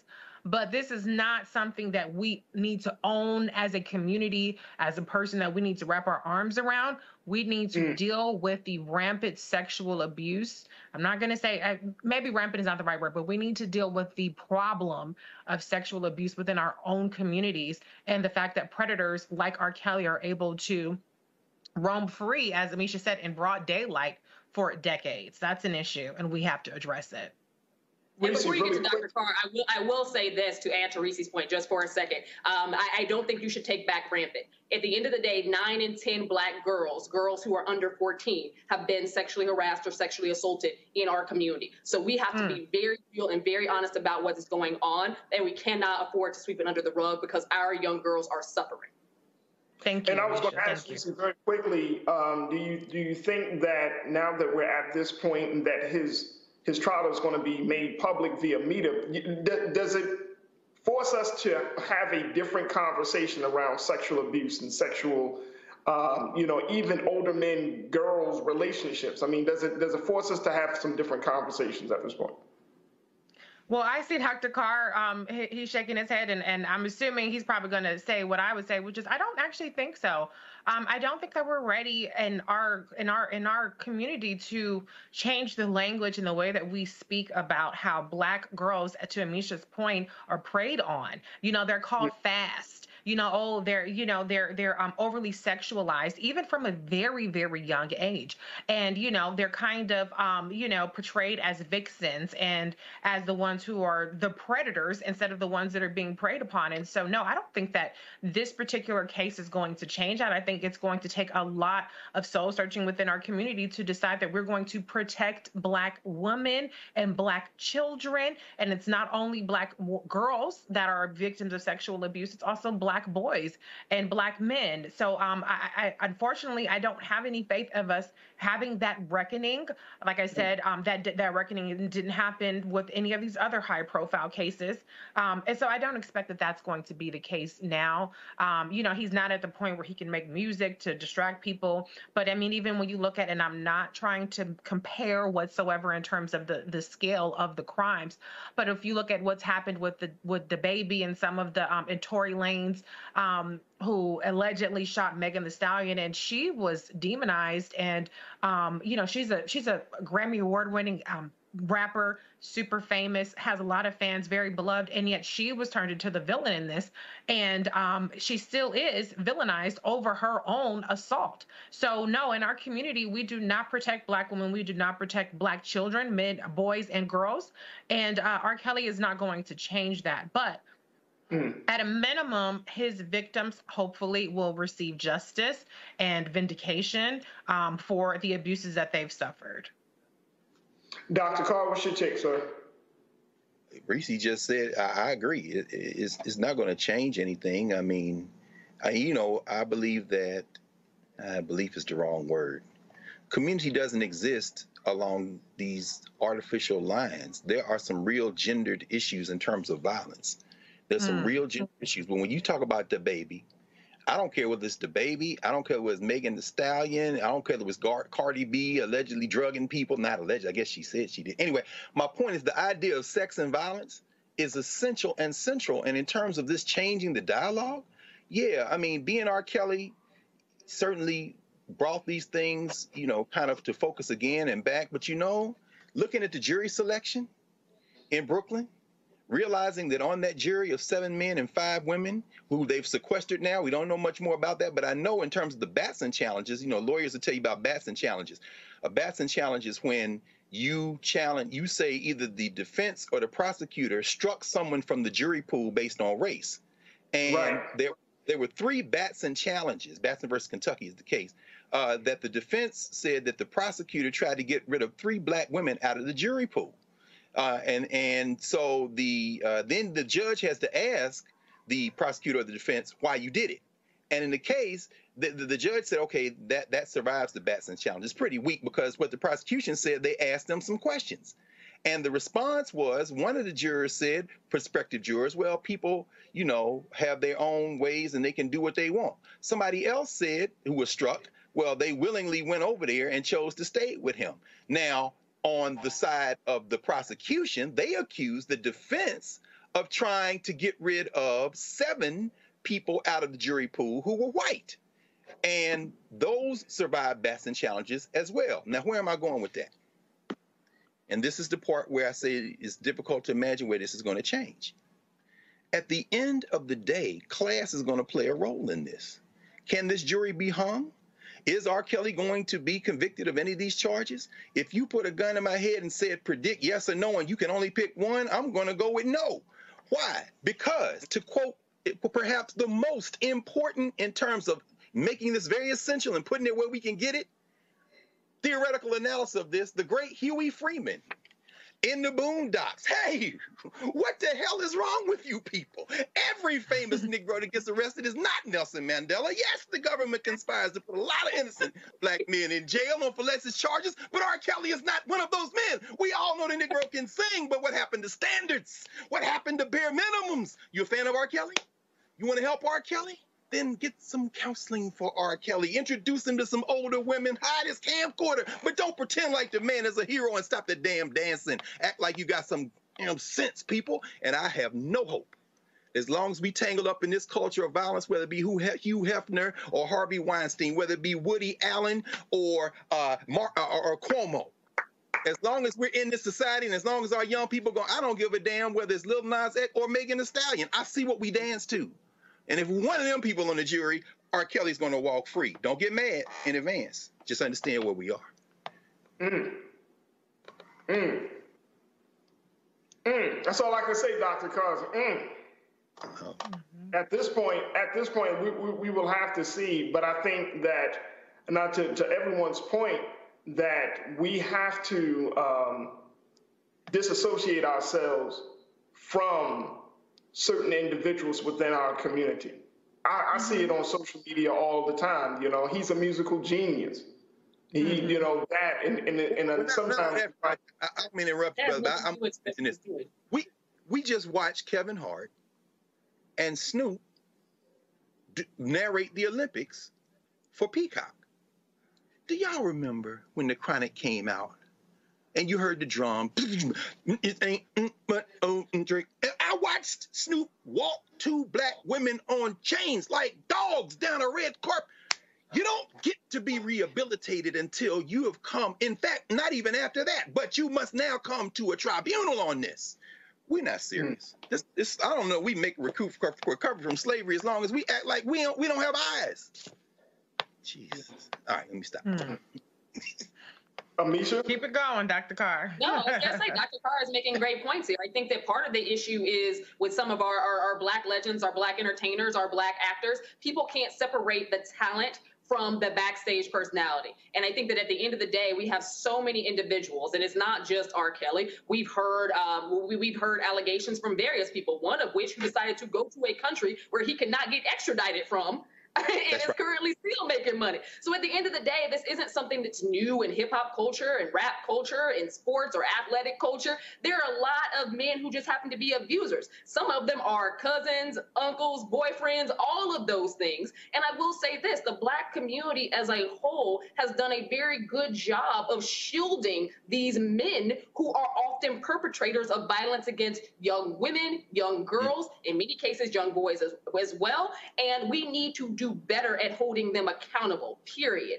To Doctor Mm-hmm. Carr's point, I think that at the end of the day, there's just such a fierce push and protection of men who have been accused of things that they have not done. We've got a history of that. Typically, the accuser was a white woman. Um, but in addition to that, there's also been a criminal justice system that has preyed on Black men. But guess what? There are also a whole bunch of damn Black men who prey on young Black girls and boys. And we need mm-hmm. to make sure that we are putting those people under the jail. Because if they get away with one, they're going to keep going down that line and attacking other children and young mm-hmm. women. We cannot allow that. that to happen because way too many of our young kids have their lives destroyed and are going through trauma for the rest of their lives based on something that happened to them when they were in their youth.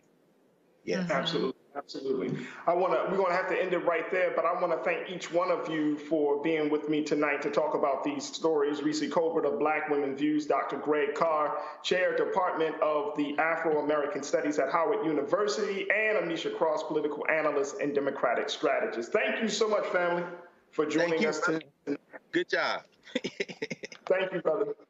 Uh, folks, you know, we uh, as if you enjoyed this conversation, then we want your support. As always, Roland Martin is the man behind the, the, the platform, and we cannot do this alone. We need your support. So make sure you do your part to support us here at Roland Martin Unfiltered. You can Cash App, you can use PayPal, Zelle, and Venmo, and just give something. Give something, just any amount. You can do it monthly, you can do it one time, but make sure that you give something to continue to support this Black platform.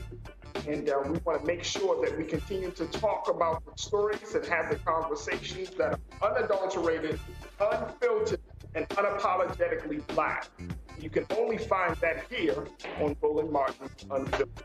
I'm for Raji Muhammad, sitting in for the big time, brother Roland Martin, and I thank you so much for your time with us tonight. Make sure you follow us on all social media platforms, and of course, make sure that folks know that we are bringing the fun each and every day here on Roland Martin Unfiltered. In the words of my big brother, brother Roland, thank you for tuning in. Holla! From B B C Radio four, Britain's biggest paranormal podcast is going on a road trip. I thought in that moment, oh my God, we've summoned something from this board. This is Uncanny U S A. He says, somebody's in the house, and I screamed. Listen to Uncanny U S A wherever you get your B B C podcasts, if you dare.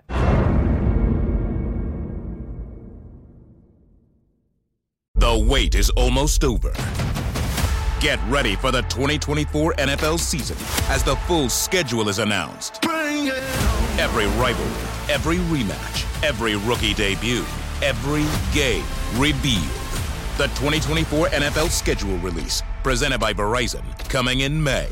Live on N F L Network, E S P N two, and streaming on N F L Plus. Terms and conditions apply to N F L Plus. Visit N F L dot com slash schedule release to learn more. Hello, it is Ryan, and I was on a flight the other day playing one of my favorite social spin slot games on Chumba Casino dot com. I looked over at the person sitting next to me, and you know what they were doing? They were also playing Chumba Casino. Coincidence? I think not. Everybody's loving having fun with it. Chumba Casino is home to hundreds of casino-style games that you can play for free anytime, anywhere, even at thirty thousand feet. So sign up now at Chumba Casino dot com to claim your free welcome bonus. That's Chumba Casino dot com and live the Chumba life. No purchase necessary. V G W. Void where prohibited by law. See terms and conditions. eighteen plus. Zumo Play is your destination for endless entertainment. With a diverse lineup of three hundred fifty plus live channels, movies, and full T V series, you'll easily find something to watch right away. And the best part?